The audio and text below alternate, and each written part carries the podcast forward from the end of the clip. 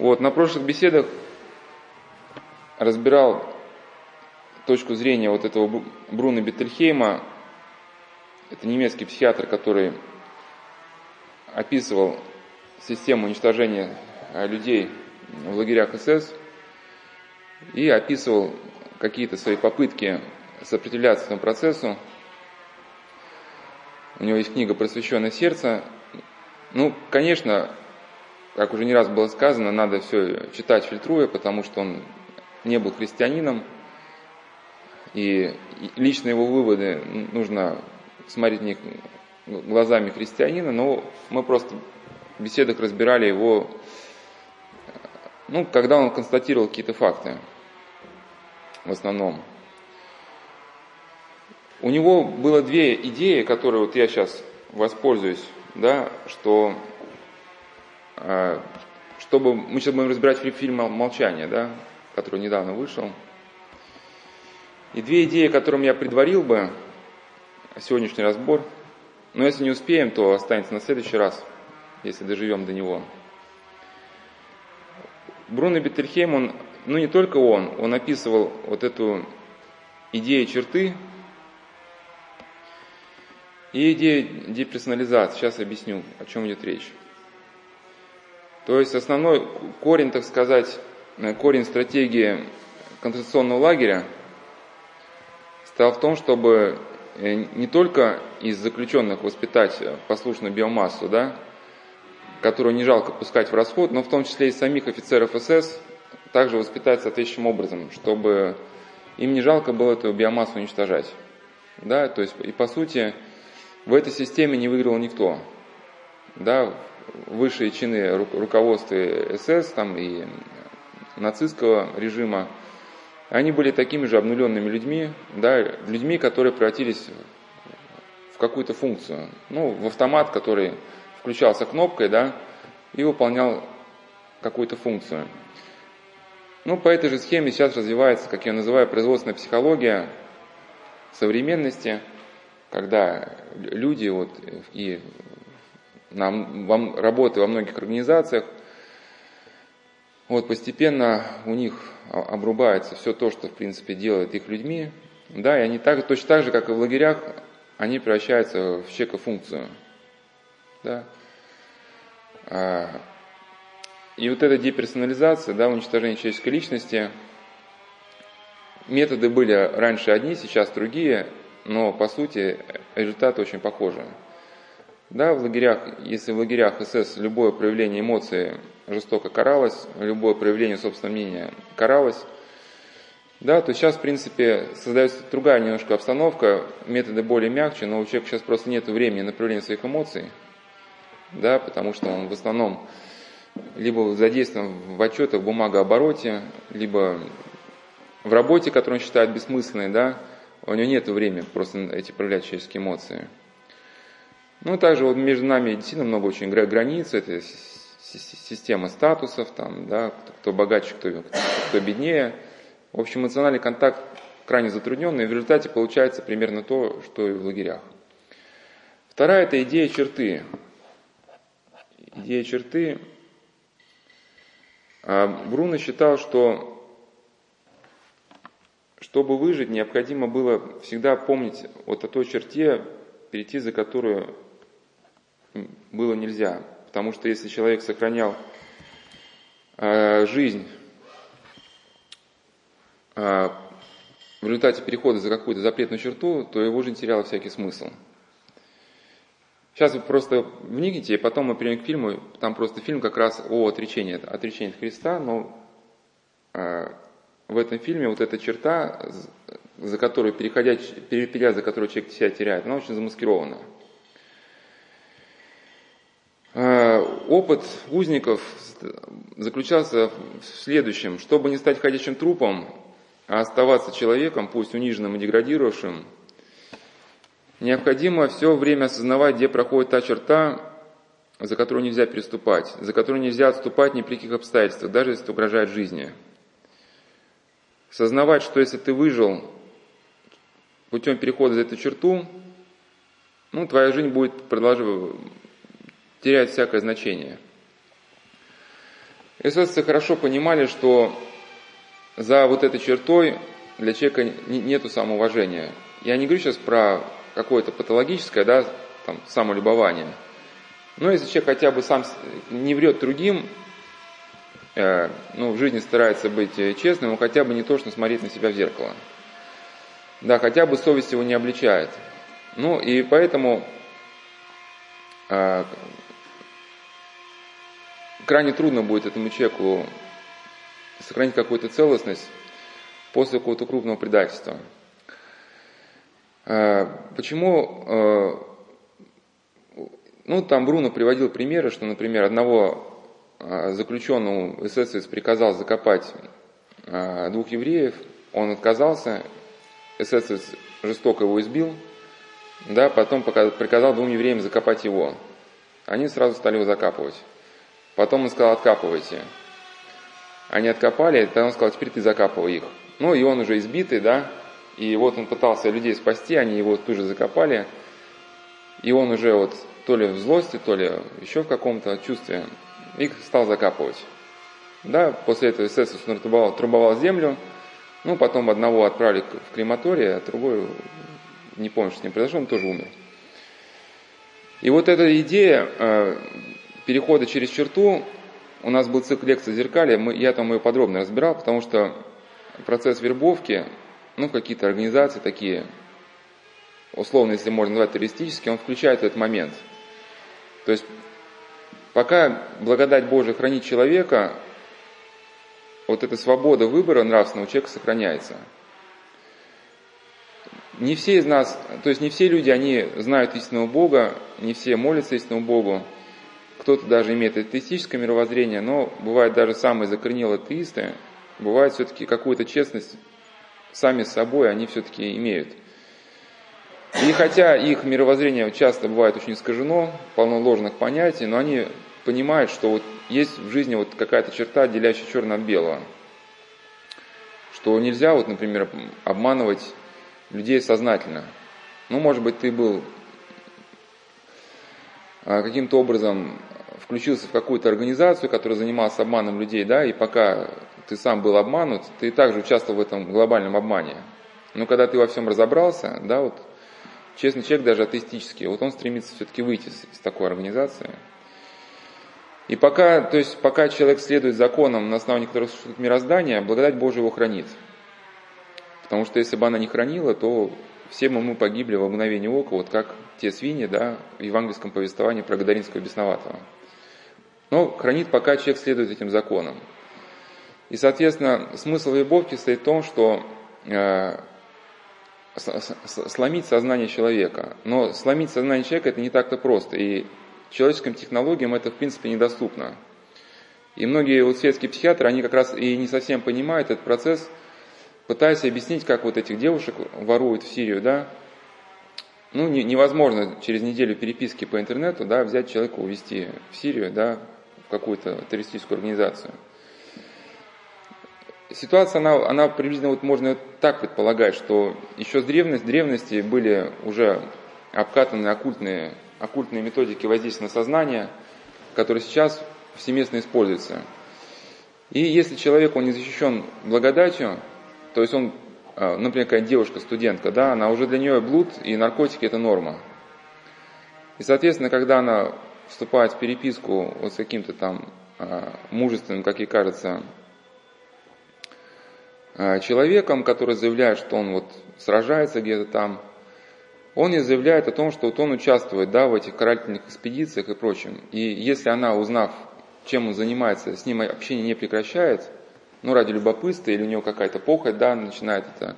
Ну так, кстати, студентка все вроде обыденно, а тут какой-то, значит, человек, который где-то воюет, кому-то голову отрезает. Ну, заманчиво, интригующе. Но вот если она, узнав о том, чем он занимается, продолжает общение, она уже для себя какую-то через черту переступила.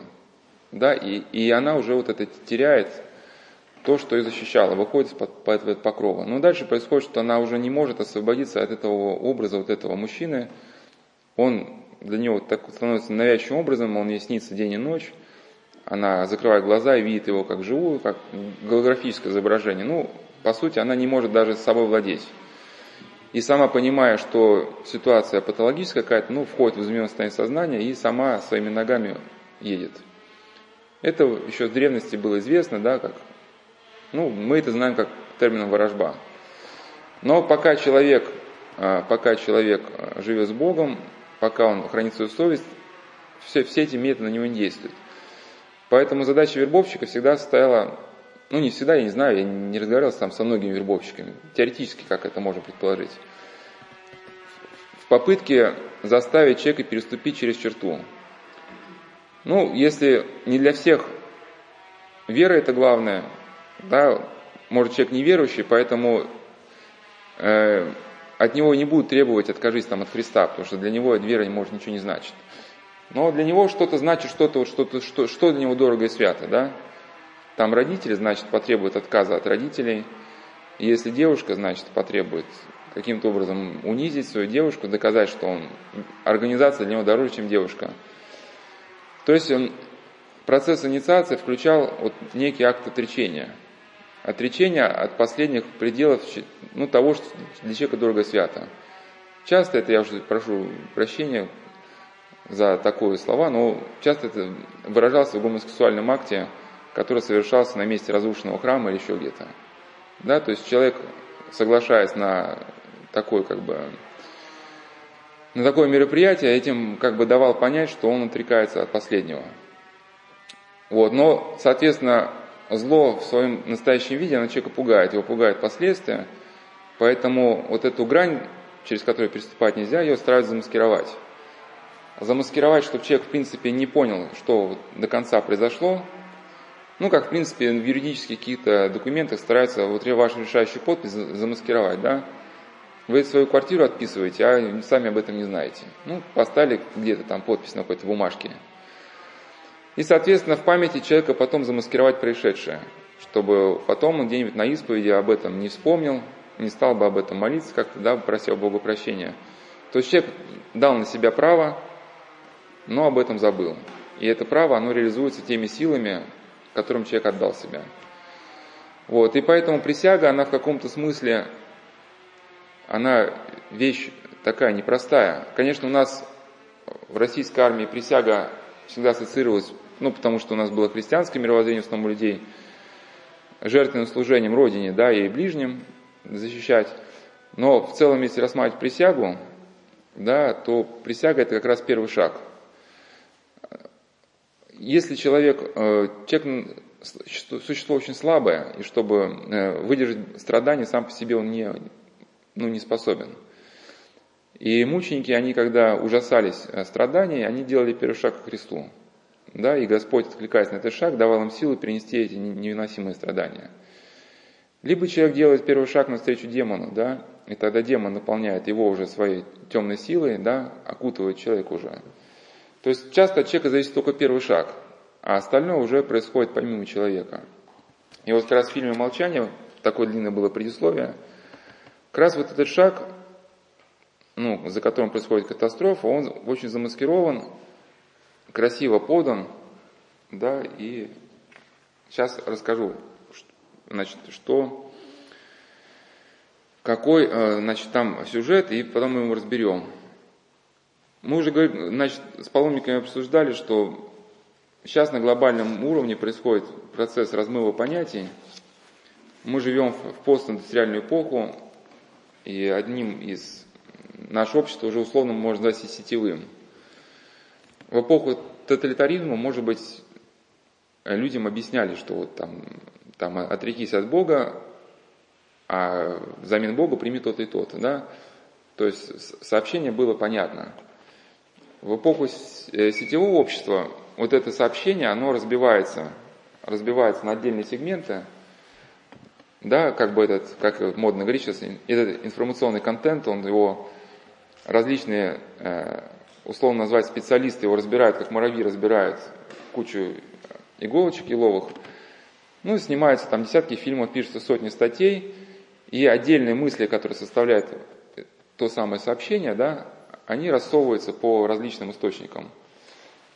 Автора каждого источника вы за руку схватить не сможете, но в вашем сознании, если вы вот, а, как бы скользите по пространству интернета, не знаю, для чего вам эта информация нужна, просто скользите, как бы, да, чтобы так отвлечься от реальности, вы натыкаетесь то на одну статью, то на какой-то фильм, вот все в тренде, как бы, да, и через это вам как бы постепенно в мозг проникает какие-то отдельные идеи, которые потом составляются в какую-то осознанную модель, которую вы начинаете считать своей. Да? Ну вот это принцип такого сетевого воздействия.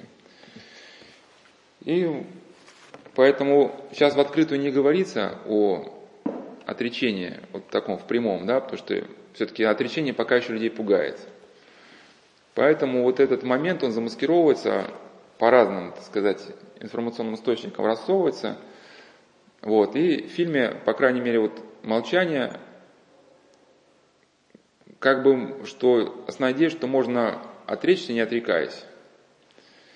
Но то, что я почему просто это предисловие сказал, что если вы через черту переступаете, то происходит что-то такое, как бы уже не зависящее от вас.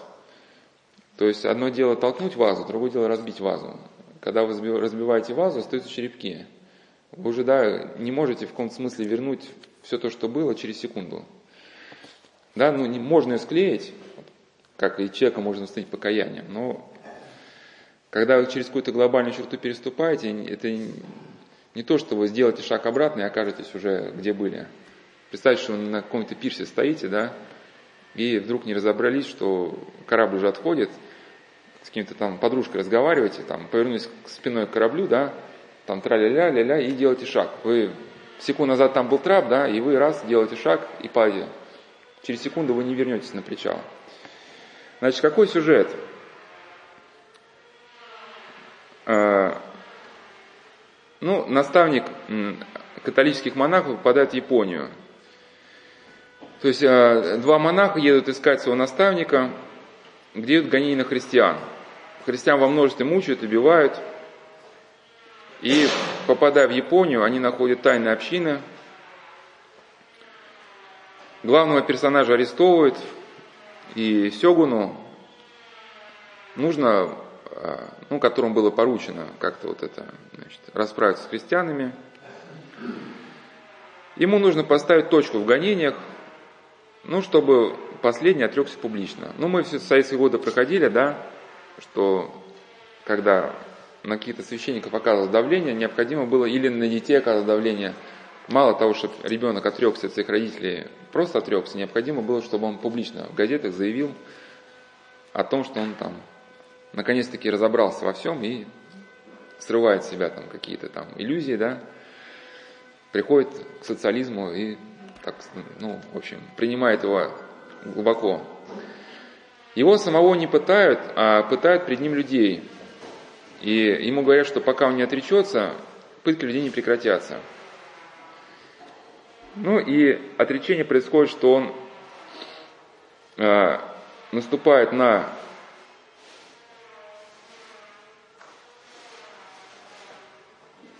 на икону, да, и от иконы якобы такой глаз, что вот типа я взял на себя грехи мира, ну то, то есть от имени Христа.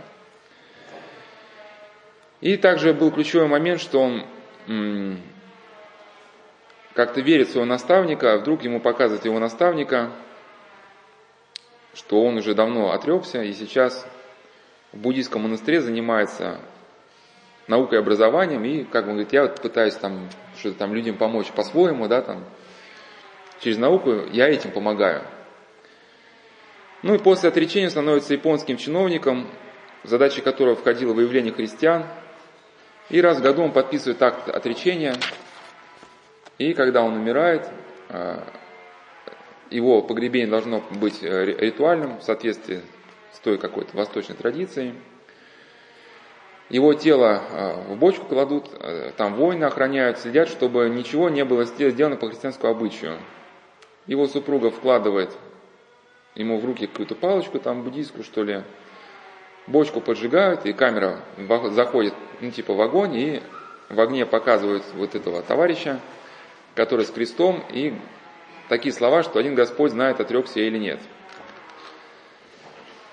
А тем, кто уже был на беседах, сейчас прокомментирую, да, уже, э, значит, у нас люди, так сказать, подкованы в нейрофизиологии, мы разбирали такое понятие, как доминанта, что доминанта – это стойкий очаг возбуждения в коре головного мозга, и когда этот очаг появляется, то импульсы, входящие в сознание, притягиваются вот к этому очагу. Да? То есть у кого что болит, тот о том и говорит. Вот. Э, э, и э, бывает ситуация, когда человек поступает что-то вопреки своему текущему вот сейчас, что ли, руслу, да, вопреки своему вот этому устойчивому мировоззрению, как писал академик Томс, где-то, например, сдрейфил, не дотянул до идеала, да, и в его сознании вот эта единая доминанта, она раскалывается, и появляется два доминантных процесса. То есть, например, любовь призывает смириться да, и простить, гордость призывает э, значит, гордиться, хлопнуть дверью. И вот эти две доминанты бьются между собой, и что из них победит? Да? И когда бывает побеждает, побеждает что-то злое, человек, например, предает какого-то любимого человека, все-таки хлопает дверью, жить ему с этим очень тяжело, и как следствие, человек же не может жить в постоянном расколе сознания, да? И как следствие создается какая-то бредовая система. Бредовая система, которая, разрастаясь, она пытается объединить вот эти два процесса, которые в разные стороны расходятся. Да? Человек сходит, значит, сходит с ума, понимаете, да? То есть, ну какая бредовая система? А, человек, вот, например, с любимым человек разорвал, и вот что он может себе, например, придумать? Я мучил своего любимого человека, и то, что я хлопнул дверью и ушел, для него это будет лучше.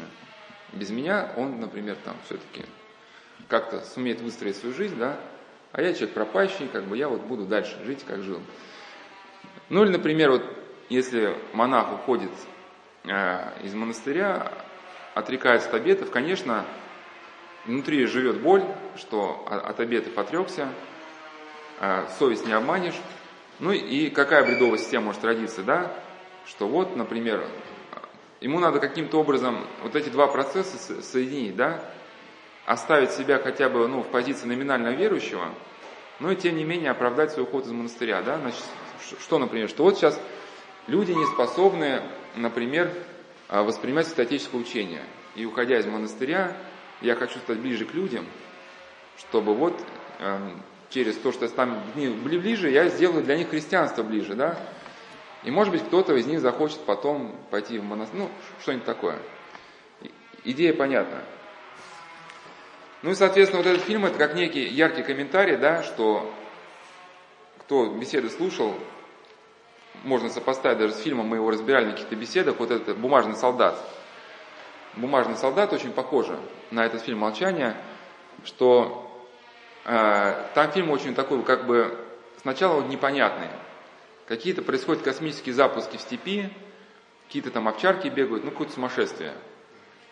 И на фоне всего этого безумия один, значит, врач, который следит за здоровьем космонавтов, ну и космонавты погибают при, при экспериментальных, их там в барокамеру засунут, еще что-то, а кто-то из них сгорит. И он мучается от этого и заболевает. Теряет сознание, видит своего умершего отца, и умерший отец говорит, и он говорит умершему отцу, знаешь, говорит, у меня э, все валится из рук, и жизнь, моя жизнь как не моя жизнь. Отец говорит, наверное, ты что-то делаешь против своей совести, может быть, ты по твоей вине гибнут люди, а ты же должен их спасать, ты же врач. Да, ну, в называется шибка. Шибка. Но и чтобы вот эту, когда сшибаются две доминанты, да, бьются между собой, вот, и этот, значит, э, товарищ, чтобы каким-то образом, э, видимо, этот процесс как-то интенсивность его снизить, он, и у него создается бредовая система. когда жена говорит ему, ты же болен, ты болен, давай уедем отсюда. Он говорит, ты знаешь, пройдет еще там несколько лет, и когда вот ну, вот этот социализм разовьется, мы будем смеяться над теми трудностями, которые мы переживаем сейчас, да. Ну и, соответственно, вот эти жертвы, это как бы лишь новая ступенька к светлому будущему, там, да, в общем, ну. И потом становится понятно, не знаю, вкладывали режиссер в это или нет, но вот эта бредовая ситуация, обстановка вокруг бредовая, ну, какие-то, по идее, запуск это космодром, а там какая-то степь глухая, да, там овчарки – Но вот приблизительно так же видит ситуацию человек, который вошел в состояние дереализации, деперсонализации. Это два близких состояния. То есть, когда человек, э, человек предает себя, когда его личность, она стирается, да, он подходит к такому очень опасному, мучительному состоянию деперсонализации. То есть, как вот этот сказал, да, моя жизнь не моя жизнь, как бы жизнь проходит мимо. А дереализация это когда окружающая обстановка, она перестает узнаваться. То есть вот все кругом некомфортно. Представьте, что вот какой-то онкологист плавал в море, вдруг очнулся в какой-то, значит, это, в, как, в, как, в каком-то зеленом туннеле, да, который на полсте, а у него акваланг, ласты, и он не знает, что ему делать, не в своей рубашке. И в момент дереализации у человека меняется восприятие реальности, она кажется как бы заватным коконом каким-то, через который звуки пробиваются с трудом, и поэтому люди в этом состоянии, они идут на какие-то яркие, ищут яркие какие-то наслаждения, какого-то блуда совсем перекошенного, игры, экстрима, потому что вот чувствительность полностью притуплена в этот момент. Второй как бы комментарий, который мог бы здесь дать, э, уже тоже упоминалось такой термин, как окна Вертона. Ну, это какие-то вещи, которые я сказал, они, может, банальны довольно, ну, надо даже банальные вещи пройти. Что такое окна Вертона? Что, чтобы э, в обществе, общество вначале не готово к принятию каких-то радикальных идей. Да, если сразу им обществу предложить, это будет, ну, вызовется некое отторжение. Поэтому общество готовит а, по чуть-чуть. Ну, как это было вот с гомосексуализмом примерно. Часто вот когда эту проблему кто-то рассказывает, ну, обычно эти два термина окна Вертона и тема сексуального меньшинства идут вместе. Вначале это какие-то фильмы, где какой-то положительный герой, да, который улыбается, такой смешной, добродушный, но который, в общем, вот и из той области, из какой-то, да. И постепенно люди как бы привыкают к этим смешным персонажам, потом вдруг опять какой-нибудь там еще спортсмен, там еще, и потихонечку мы, мы привыкаем.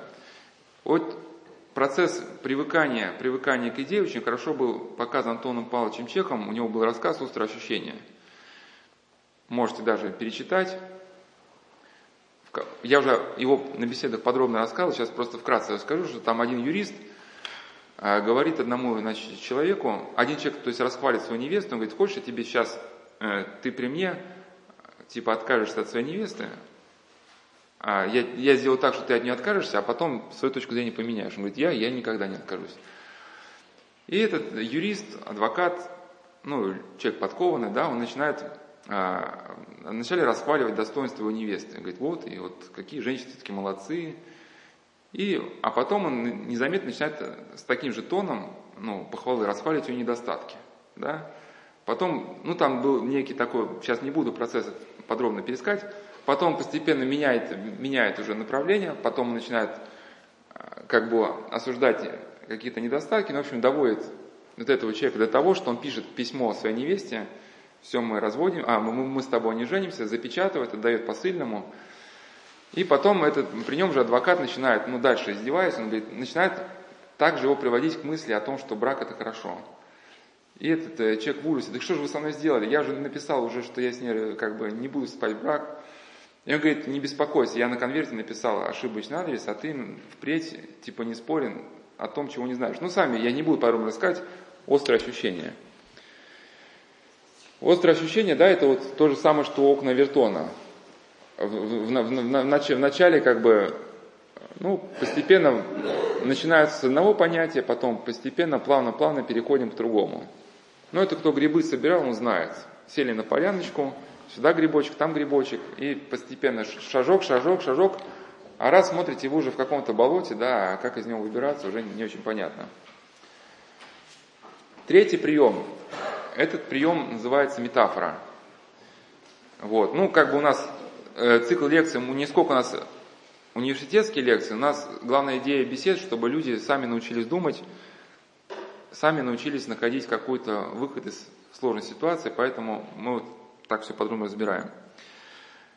Э, прием метафоры является одним из приемов манипуляции сознанием. Его ну, нужно знать, чтобы э, правильно реагировать, когда он используется. То есть многие фильмы манипулятивные строятся именно по, этому, по, по этой схеме. Что такое метафора? Метафора, когда вам дают какую-то ситуацию, она часто может быть, ну, в жизни вот так она прямо не сложится. Ну, например, какая здесь метафора? Что вот, вот этому товарищу, иезуиту, да, у него как бы создается такая ситуация, что мучает других людей, и пока он не отречется, эти мучения не остановятся. Да? И как, как бы вот, что там предлагается, но ведь любовь к другим людям вроде бы тебя побуждает, да, значит, отречься.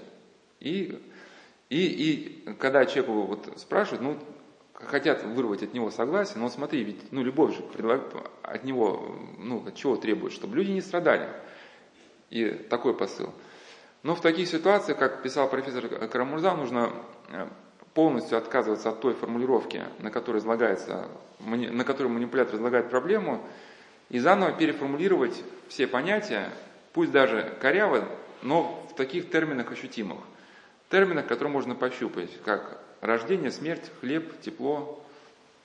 Да, то есть, следуя этому приему, мы полностью значит, отвергаем трактовку этого фильма, потому что метафора, она загоняет человека в некое уже подготовленное русло, из которого выхода нету. Это вот как заяц, если знаете, заяц на трассе вы едете, заяц попадает в фары автомобиля, он эти фары воспринимает как коридоры и прыгнуть в лес уже не может. Вот. Ну, также и, и метафора.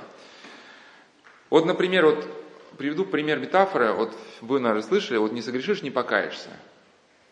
Ну, сейчас, чтобы ради экономии времени, по идее, здесь нужно было спросить, вы согласны с этим или нет. Мы должны были пообсуждать, чтобы вы это запомнили, учебную задачу. Ну, мы время просто сэкономим. Вот, ну, э, на первый взгляд она вроде христианская, да, что вот тут вроде все понятно, да. Но с другой стороны, какие из этого могут сделать, сделать выводы? Ну, например, какому-нибудь э,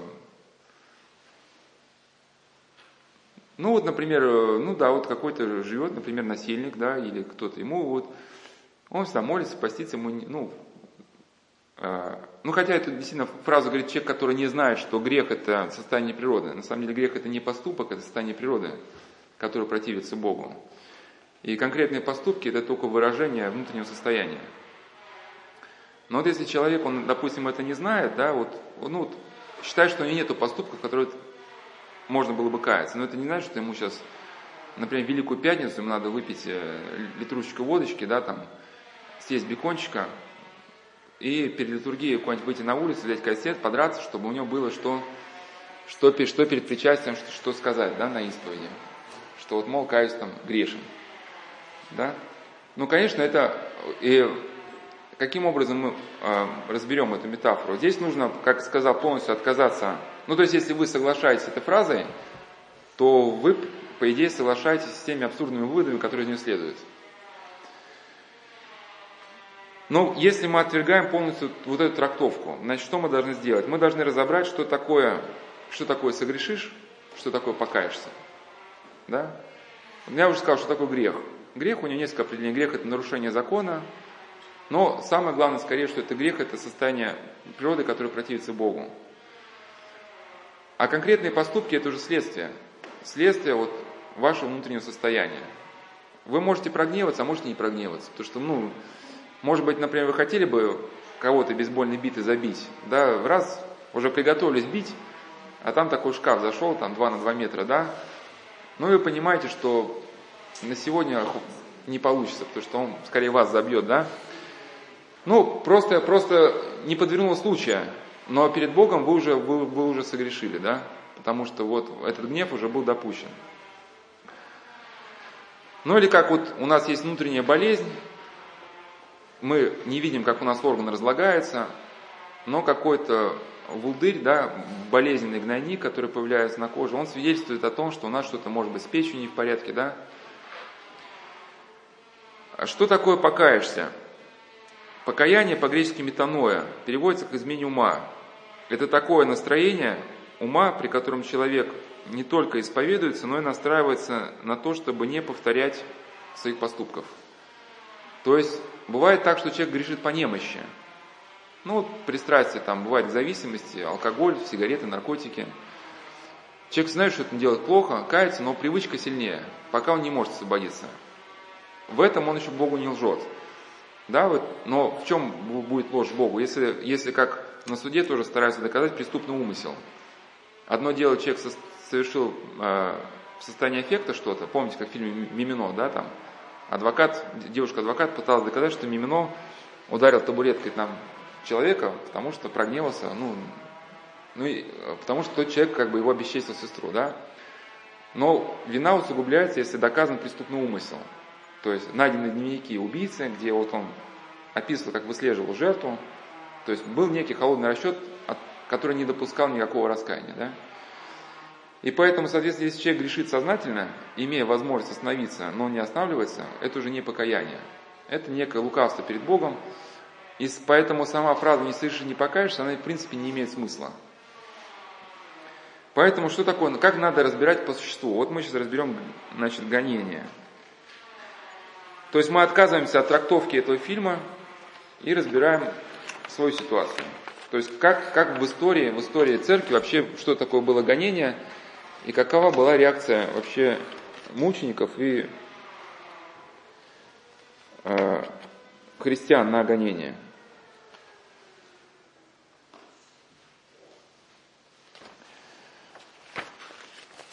Вкратце еще свяжу вот эту мысль с первой нашей мыслью, потому что э, сам сюжет фильма, может быть в том числе, мог быть и навеян, ну, не говорю не про этого автора, не про сценариста, не про того, кто книгу написал.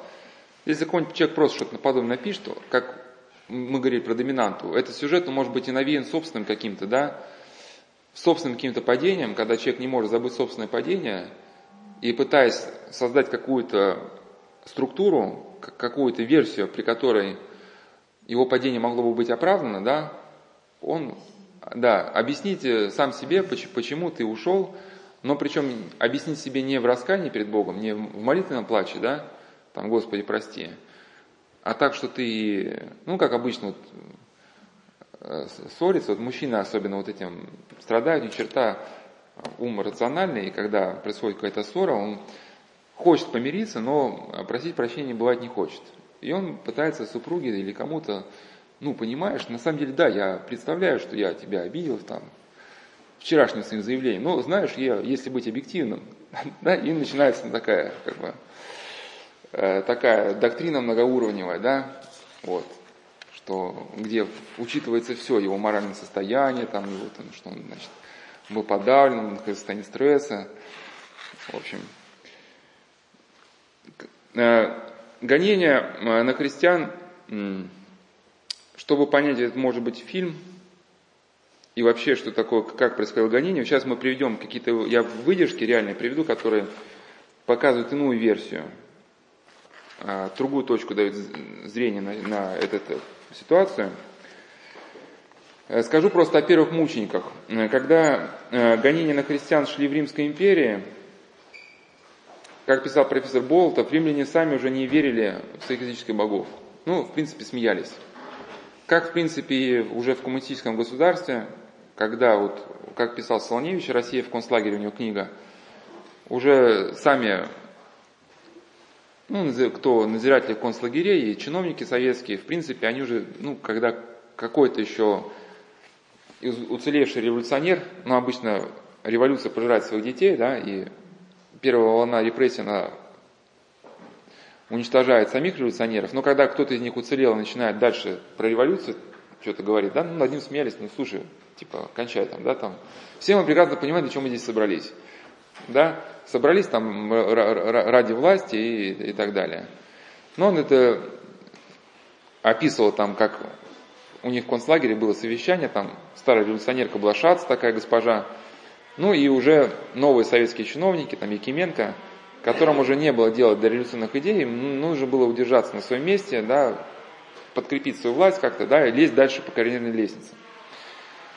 Ну, поэтому римские чиновники, э, они, ну, по, по существующему законодательству тогда все должны были принести жертву статуи императора. Ну, император обожествлялся, и мученик говорит, вот ты должен принести. Он говорит, знаете, я поклоняюсь истинному Богу. А человек говорит, мне все равно, там, кому ты поклоняешься, там, меня это не интересует.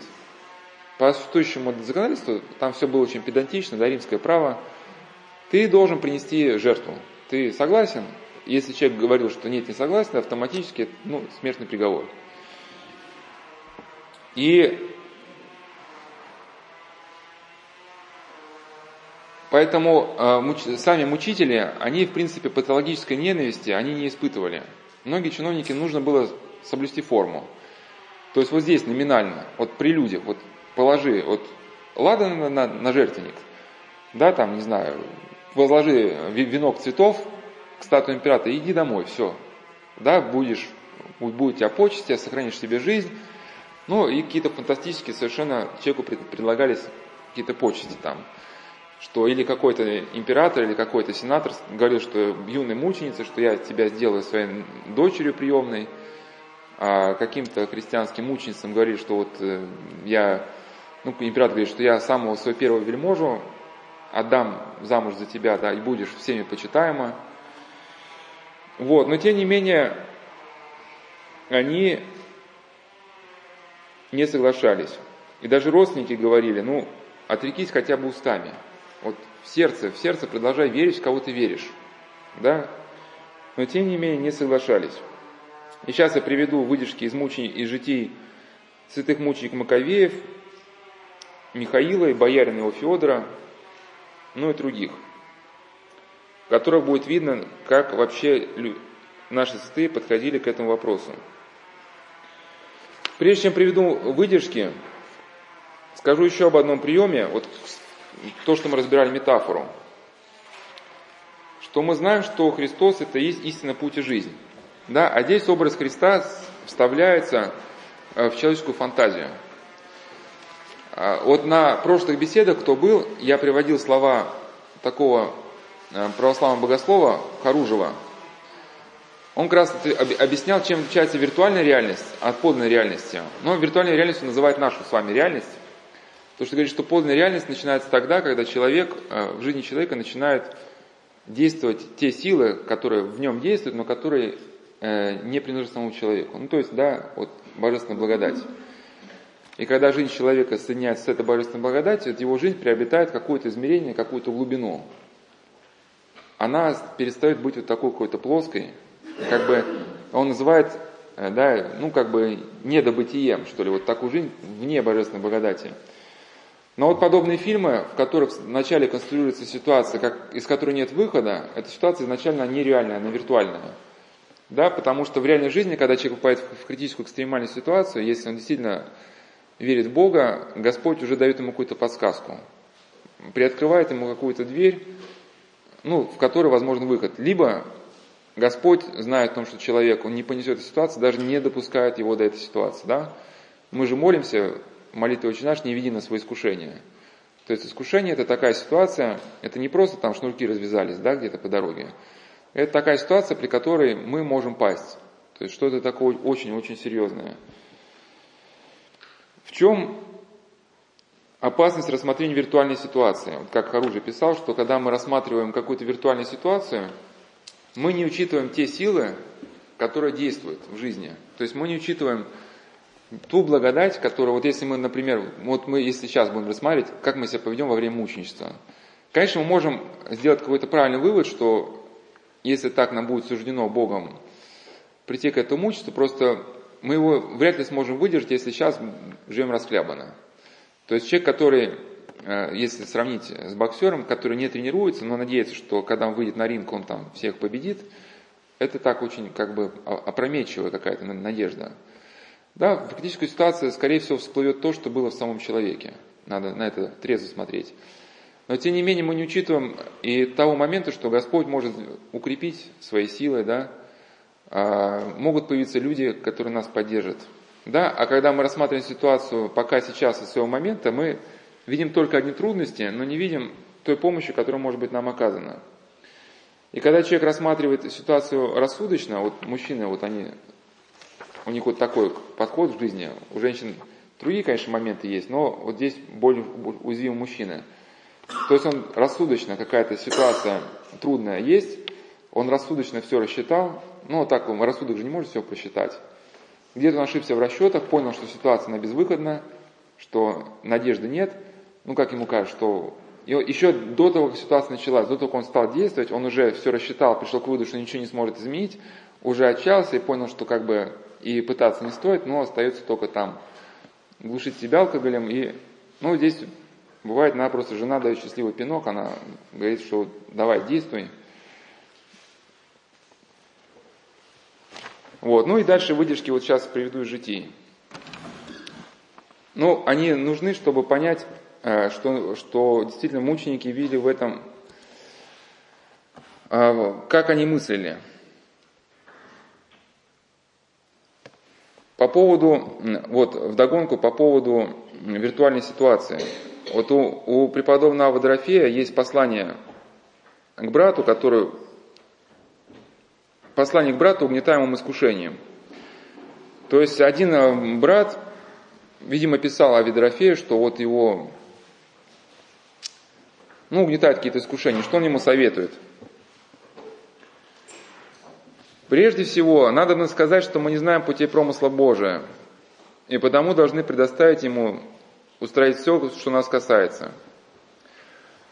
А если ты хочешь по человеческим мыслям судить о случающемся – вместо того, чтобы свою печаль возлагать на Бога, то такие мысли лишь тебя утрудят. И поэтому, когда восстанут на тебя мысли противные и начнут тебя утеснять, вызывай к Богу, Господи, как ты хочешь и как ты знаешь, устрой это дело. Потому что промысел Божий делает много сверх нашего соображения надежды. И он справедливо замечает, что иногда то, что мы предполагаем, на опыте оказывается совершенно иначе. И он советует не, не пытаться преодолеть помыслами человеческими, помыслами демоническими. И приводит слова Авы Пимена, который говорил, что слова Господа, которые нам повелевают не заботиться о завтрашнем дне, относятся к человеку, который находится в искушении. Ну да, то есть все вокруг, вокруг нас крутится и вертится, и завтрашний день вообще никому не обещан – и когда ничего не трудно предположить вообще на завтрашний день, да, то вот здесь надо уже возложить свою надежду на Бога. Потому что если человек пытаться будет просчитывать то, что не поддается просчету, да, то он лишь сам себя измучает.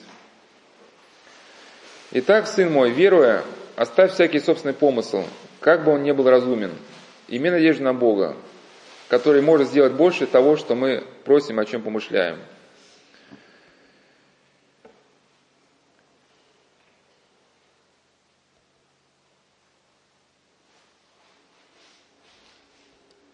Каким образом это реализуется вот в реальной жизни? Вот слова Водорофея. Вот в, жизнь, в жизнеописании оптинского старца игумена Яна Соколова, ну это последний оптинский старец считается, это вот считается, что он был духовным отцом Иоанна Крестьянкина. Он э, жил уже в годы, в эпоху репрессий, его пытали, отправляли на принудительное лечение в психиатрическую клинику, на нем испытывали э, различные натропные препараты, ну, то есть не натропные, там, наверное, препараты были не, не натропные, а какие, скорее, ну, другие. И э, ситуация была, в принципе, похожая, что православные города Иркутска, они были сплоченными, ну, перед органами, которые боролись с, с верой, стояла задача вот внедрить эту среду. То есть это, сейчас эту историю мы связываем словами преподобного Водорофея, что если ты по человеческому суждению будешь пытаться мыслить о трудной ситуации, да, то ни к чему не придешь, только себя измучишь. Поэтому возложил свое на Бога упование. Конечно, не то, что мы должны отказываться у разума. Просто есть ситуации, которые, ну, вообще там все очень запутано. И одной студентке предложили стать доносчиком. И предложили выбор. Если она а, станет доносчиком, позволит ей окончить институт, потом помогут сделать блестящую карьеру.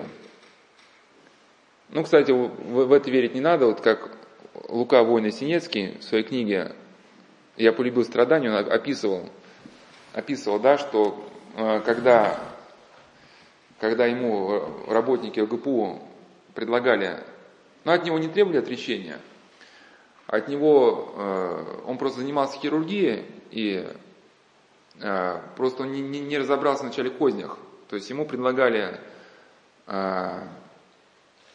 А ему вначале он объявил голодовку, объявил голодовку, мы сказали, ну, знаете, ему а, на допросе работник группы, знаете, говорит, я, я чиновник, я политик, и я, у меня есть слово, оно честное, я знаю цену своему слову.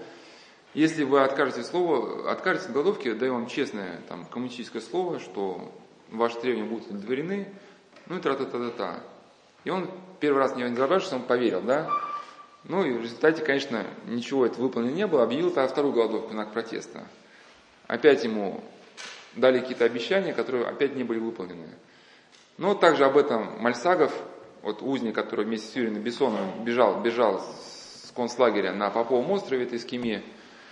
Вот он, когда, когда участвовал как раз на, на вооруженном сопротивлении на Кавказе, когда была социализация Кавказа, там было предложено всем, э, всем горцам, ну, всем, кто да, значит, сопротивлялся режиму, предложено было сдаться. Ну, под условием амнистии. Говорит, ну, я поверил. И когда меня допрашивали, я же сказал, как же амнистия? Тогда следователь, перегнувшись через стол, кулаком бьет в лицо, говорит, а вот тебе амнистия. Там, да?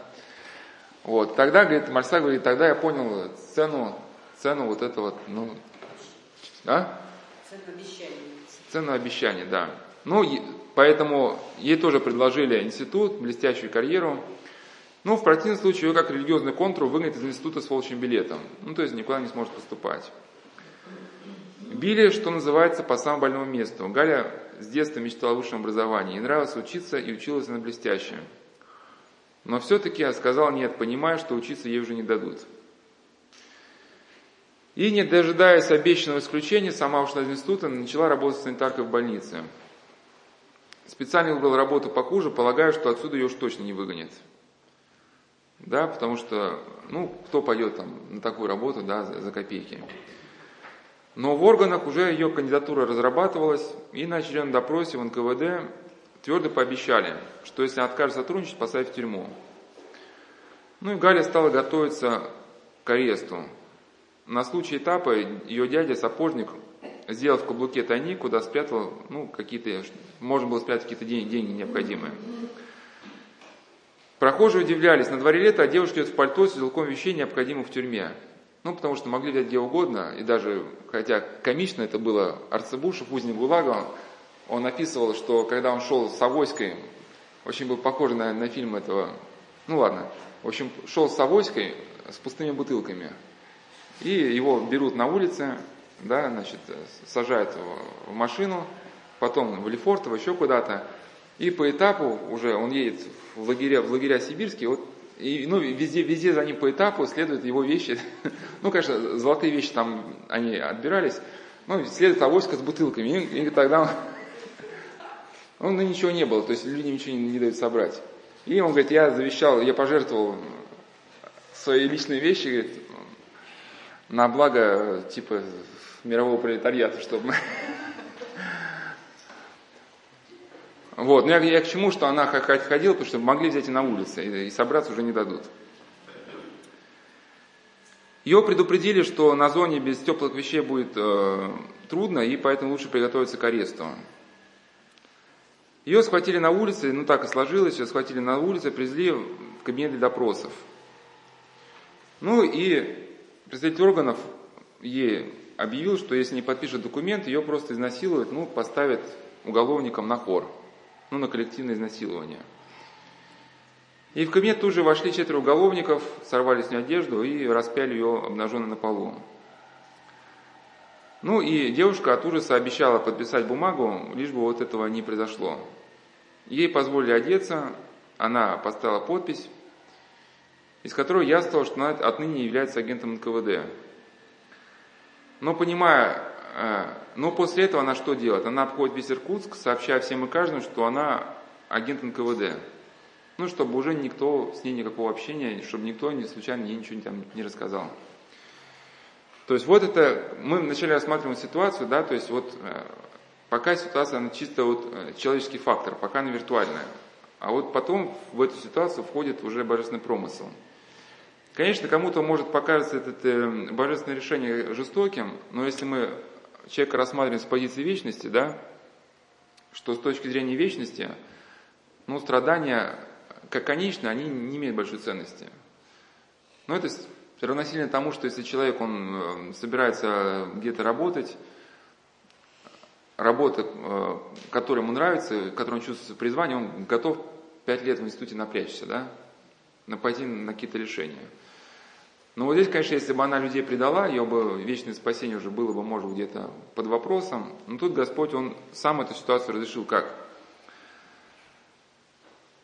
Э, ее парализовало. Она не, то есть она никого не выдала, но над ней висел уже вот этот э, обязанность писать доносы. Ну, потому что если она не будет, э, не будет исполнять как бы свою вот эту, значит, то, на что подписалась, да, ее, сказать, что ее изнасилуют, ну, и таких, таких агентов их тоже в расход пускали. И она, не вставая с колен, заливая слезами, день и ночь молила Божию Матерь защитить ее. И Галю в школе, в школе парализовала. Долгие годы она была инвалидом и недвижимо лежала на постели. Сердобольные соседи кормили с ложечки, а в органах постепенно они забыли. Ну, то есть, понятно, что парализованный человек уже требовать того, чтобы он постоянно приносил какие-то заявления, там, да, уже не будет. А на Пасху 1946 года, когда звонили колокола во вновь открытой Троице Сергию Лавре, Галя прибежала подружка и сказала, Галя, какая радость, лавру открыли, у преподобного Сергия звонит, опять звонит колокола. Преподобный зовет, сказала Галя, и встала с постели. Исцеление было мгновенным. Впоследствии только в непогоду болели ноги. Ну вот так, да, действительно, она вышла, можно сказать, из, из э, ситуации, с которой выйти было по человеческому расчету было невозможно. Приведу примеры из жизни церкви, э, которые показывают отношение, отношение ну, праведников к вопросу о, отречения. Вот мученики Воковейские, э, мы знаем, да, вот этот старец был Илиазар, то есть в Иерусалиме в правлении Антиоха Епифана, это был греческий царь, а, Антиох Епифан, он везде повсеместно вводил греческую, греческие взгляды на жизнь, ну, которые одновременно включали греческую философию и как непременный атрибут всякие эти дома разврата, ну и так далее. И был разграблен Иерусалимский храм, и Антиох Епифан оставил а, над израильтянами жестоких мучителей, и, и эти мучители разослали по всему царству указ, чтобы все поданные исповедовали греческих богов и держались греческих законов. Ну, в Иерусалиме был всеми уважаемый старец Илиазар, которого а, принуждали пытками, чтобы он перед всеми вкусил свиного мяса, которое запрещалось законом. И когда он отказывался, некоторые из язычников, которые его знали, жалея его, принесли ему вместо свиного другого, незапрещенное законом мяса. И говорили ему на ухо, возьми ты ешь перед всеми вместо свиного. Все увидят, что ты ешь, ешь мясо, и посчитают, что это есть вот это свиное, да, которое приказал царь, и ты избегнешь мук и смерти. На это он, Илязар ответил, я скорее соглашусь пойти в ад, нежели прогневить Бога моим нарушением Его закона. Он считал, что для него недопустимо в таких преклонных годах лицемерить на соблазн многих юных людей, потому что юный, юный, когда увидит, что он делает, то, что да, ему советуют, то скажет, вот Илиазар уже в глубокой старости оставил древний закон наших отцов для закона язычников – из-за моего лицемерного поступка они отступят от истинного Бога и погибнут. Сейчас, хотя вот это э, два примера, я их должен был наконец оставить, сейчас вначале скажу сразу, то, что скоро нам придется на соборе прерваться. Когда человек переступает э, через черту, э, он ничего на самом деле не приобретает. И вот э, приведу, значит, два примера, хотя немножко не по плану, но чтобы мы имели возможность в любом случае закончить. Вот один профессор, который был, я так понял, что на Соловках, у него была статья «Психопатология». Психопатология большевизма. вот этот профессор работал в криминологическом кабинете Соловецкого концлагеря. И он как раз говорит, что среди надзирателей администрации лагеря процент психопатологии был больше, чем среди рецидивистов.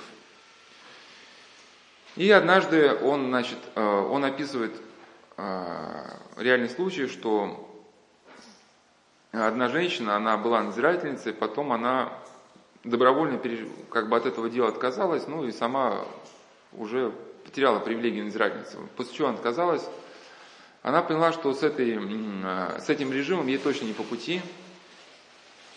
Она была свидетельницей, ну или слышала, я уж не помню, да, как происходил да, э, допрос значит, одной женщины.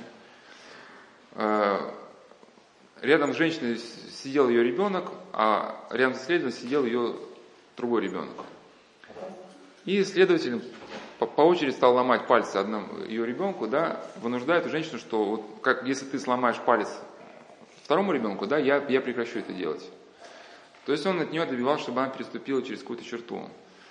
Ну, понятно, вот это, как бы, ну, хотя нам, конечно, трудно понять, наверное, невозможно, может, даже ее состояние, вот когда на ее глазах ее ребенку ломают пальцы, ну, и она, пересиливая себя, вот держит в руках вот палец своей малютки и ломает его. И в этот момент сходит с ума. И берет эту свою малютку за ноги и тут же бьет ее об голову. Бьет головой об стенку, у нее разбивается череп. И когда вот надзирательница, она была свидетельницей вот этого происшествия, чтобы э, ее каким образом сняли с этой должности, она себе просто вылила кипяток на голову, чтобы уже по состоянию здоровья для нее стало невозможным дальше отправление вот этой как бы должности. И другая ситуация была описана этим же профессором, что подобная ситуация происходила при допросе одного священника, что также следователь, ломая пальцы его ребенку, да, требовал от него там, каких-то показаний или каких-то подписей.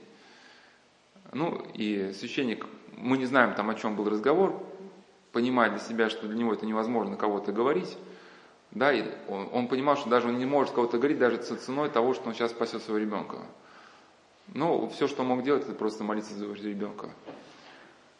Ну, тоже можно понять, да, что ему, оговорить невинных людей, подписать, подписать документы, после которых кто-то поедет в концлагерь. Вот, потому что здесь уже, ну, не нам здесь может ситуацию разбирать, да, и мы знаем, что когда вот Филипп Митрополит, о котором я уже не успею, наверное, рассказать, а может и успею, но когда он подвергся репрессиям, да, он обличал Иоанна Грозного за те жестокости, которые он совершал. Когда он был арестован, репрессирован, то гнев царя упал на весь его род, да, и царь прислал голову любимого племянника ему в тюрьму, да, отрубленную, со словами, вот не помогли ему твои чары. Ну, царь почему-то считал, что Филипп, он чародей, ну, что на Филиппа натравили медведя, который должен был разорвать, но когда зашли в камеру, увидели, что медведь спит, да, а Филипп, он невредим. Ну и тогда э, Филипп сделал, поклонился этой голове, голове и поцеловал ее, да, что он действительно не мог пойти против правды, да, не мог согласиться с ложью. И здесь уже возложил уже все на Бога. То есть мы сейчас что обсуждаем? Что у Велязара была реальная возможность, реальная возможность вот этих мук избегнуть да, ценой какого-то лукавства. Вы это связываете, да, вообще с фильмом «Молчание»? Что тот наступил на икону, да, ну, думая, что вот, что этим он, ну, что-то совершит.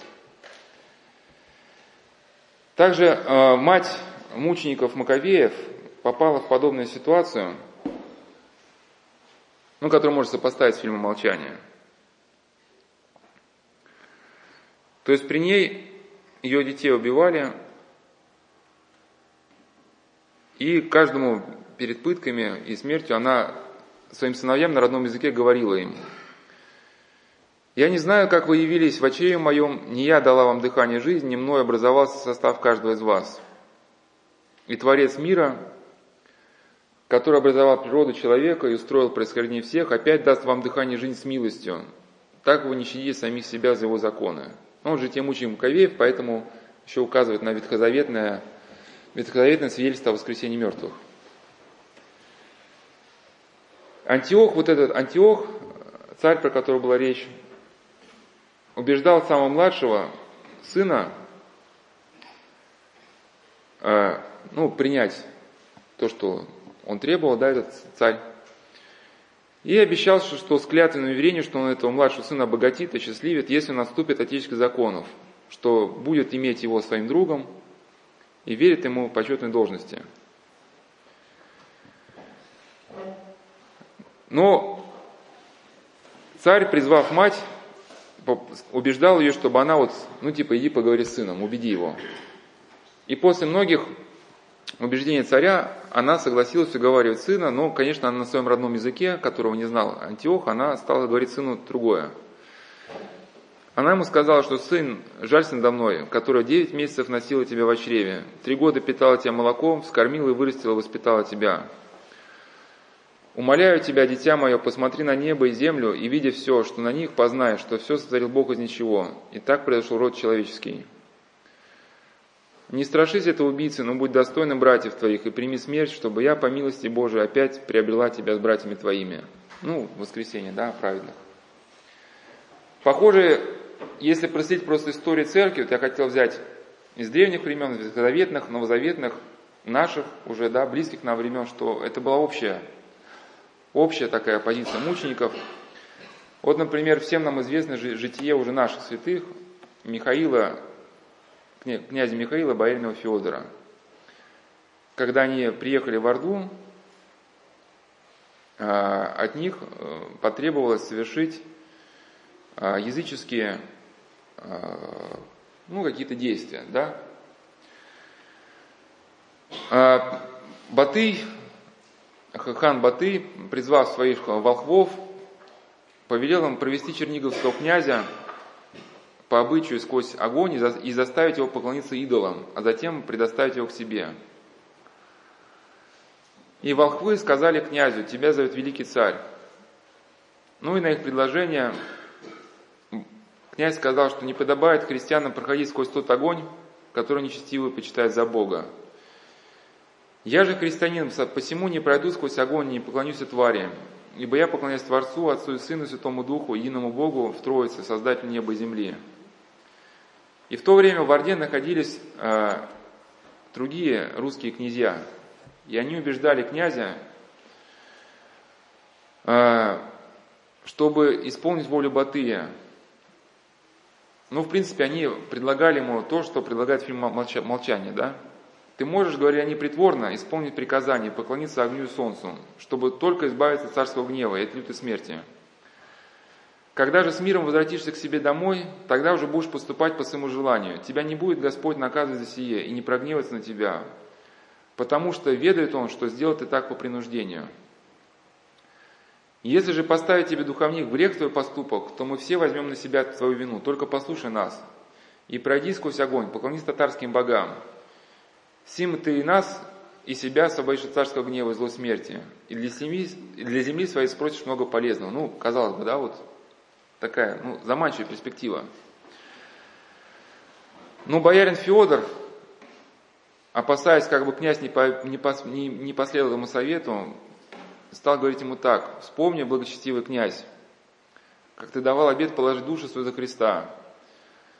Вспомни слова евангельские, которыми нас поучал наш духовный отец.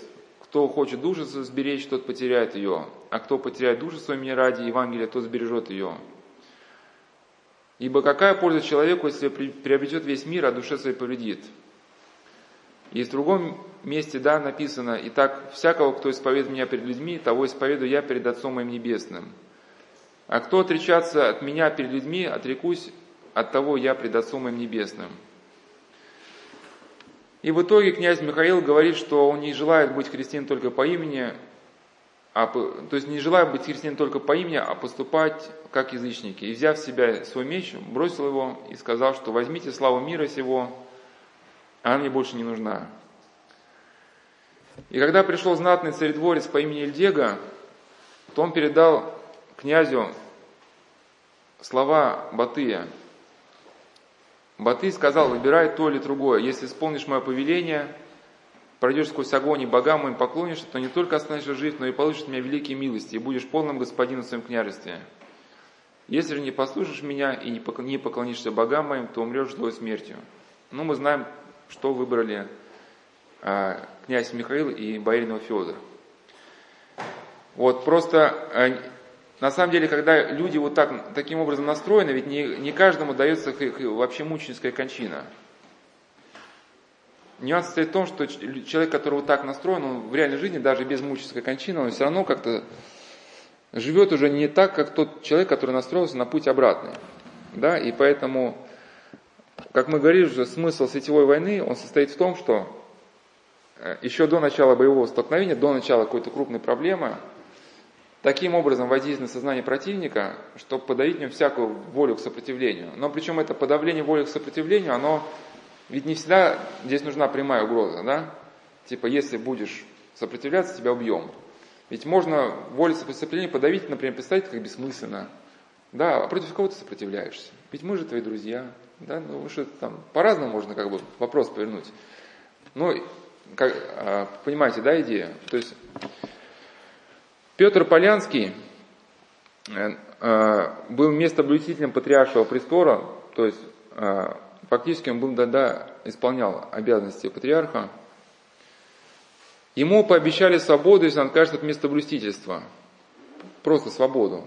То только откажись. Ну, почему там было? Потому что АГПУ, оно подогревало различные расколы в церкви. То есть, если какой-то священник или епископ были чем-то недовольны, ОГПУ его подогревал, его поддерживал. Ну для чего? Чтобы а, в церкви образовались различные ячейки, да, не было никакого несогласия единства. Но пока был митрополит Петр, хотя он реально ничего для управления церкви практически сделать не мог, потому что он был в заключении, но пока существовал он, раскол на множественные фракции он был невозможен, да, потому что все признавали его как а, законного руководителя. И пока различные расколы образовать было невозможно, потому что все люди на него ориентировались. Но если бы он отказался, да, тогда можно было бы у ГПУ уже там какие-то интриги производить, по крайней мере, могли что угодно в газетах бы написать, да, там. Он отказался и выбрал мученическую смерть. Если бы отказал, ушел, начался бы хаос. В чем опасность вообще отречения? Никон Оптинский который прошел через гонения, через э, лагеря, он э, дает понять, что ситуации последствия могут быть катастрофичными. Он пишет, он говорит, что когда священник, благословляя, приносит молитву во имя Отца и Сына и Святого Духа, то совершается тайна. Благодать Святого Духа не сходит на того человека. И наоборот, если человек только устами произносит отречение, то благодать тотчас отходит от него, и человек делается другим, подчеркиваю, другим, и понятия его изменяются. И мы знаем многих священников, которые подписались, как бы подписались по неволе, благодать отошла от них, и подчеркиваю, и понятия их изменились совершенно. Что такое изменение совершенно, изменение понятия? Здесь описывается, Никон Оптинский описывает то, что языком психиатрии можно назвать шизофреническое озарение.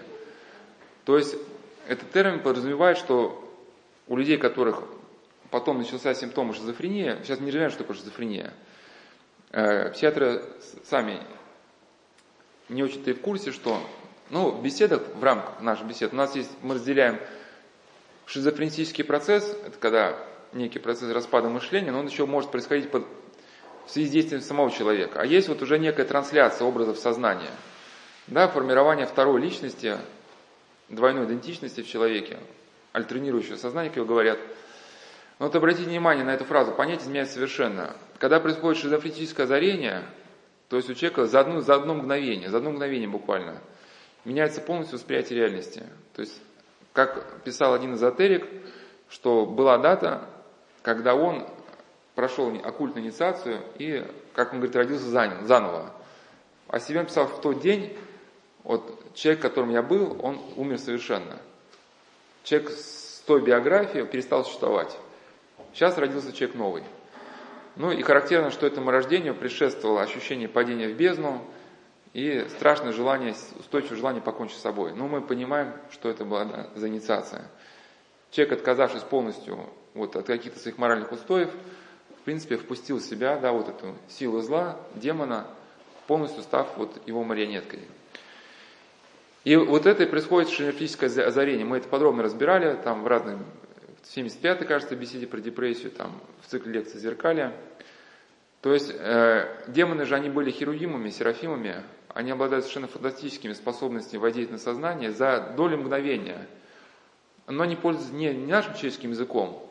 Нам, чтобы описать даже вот этот вот стол, на котором я сижу, словесно, потребуется очень много листов бумаги, да? Там цвет, фактуру. Но демоны могут сами вложить человеку образ происходящего, да, даже вот некое мировоззрение, а, представление о связях между явлениями за доли мгновения, причем вложить как, как некую объемную картину. Сейчас, наверное, надо будет уже заканчивать. Сейчас просто приведу пример, в котором вот эта ситуация, она проявилась воочию. Вот э, в книге «Отец Арсений», давайте уже оставим на следующий раз, потому что надо еще успеть поужинать, кто будет собороваться. Есть глава э, архиепископ, можете самостоятельно прочитать, а кто будет потом, вот вы можете потом, я как, скажу, как файликами поделимся. Отец Арсений, я подробно уже на следующей беседе расскажу, э, исповедовал в лагере, то есть один умирающий э, заключенный попросил его исповедать. Оказалось, что он был архиепископ, который стал бороться с, патриархом Тихоном. И он считал, что в этой борьбе все средства хороши. И хотя он был не в восторге от ТГПУ, но он сознательно пошел на сотрудничество, считая, что необходимо патриарха Тихона свергнуть, да, чтобы потом начать какие-то процессы, которые оказались неправильными. И стал осведомителем. По его доносам священников сажали в тюрьму, да, там, мучили. Но когда отец Арсений все это слышал, не видел ни, ни тени раскаяния, ни, ни тени раскаяния. То есть архиепископ вот пребывал в неком заблуждении, что он был прав.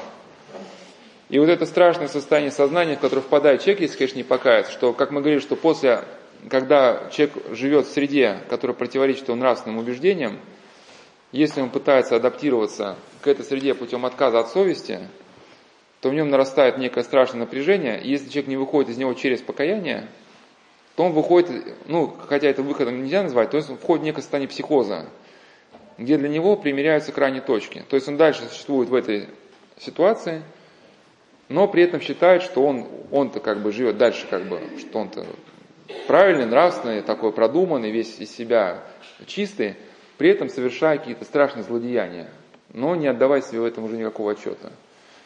Да, и поэтому следствием как раз вот этого отречения будет вхождение в некое состояние. И поэтому вот, как писал Игнатий Бринчинов, вот так и страшны ереси, что каждая ересь, она в принципе связана с грехом богохульства. И за ересью, за принятием ереси следует отступление благодати, и сознание человека порабощается вот падшими духами и меняется.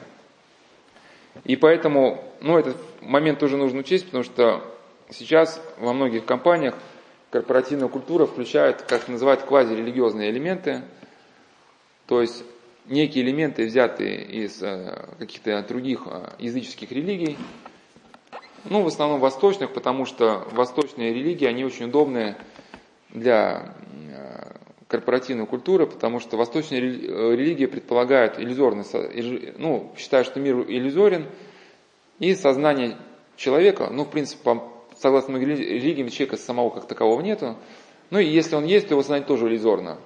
Ну, почему это удобно корпорациям, да, что, потому что при таком подходе понятия добра и зла, они снимаются, совести как бы тоже она, вопрос совести снимается.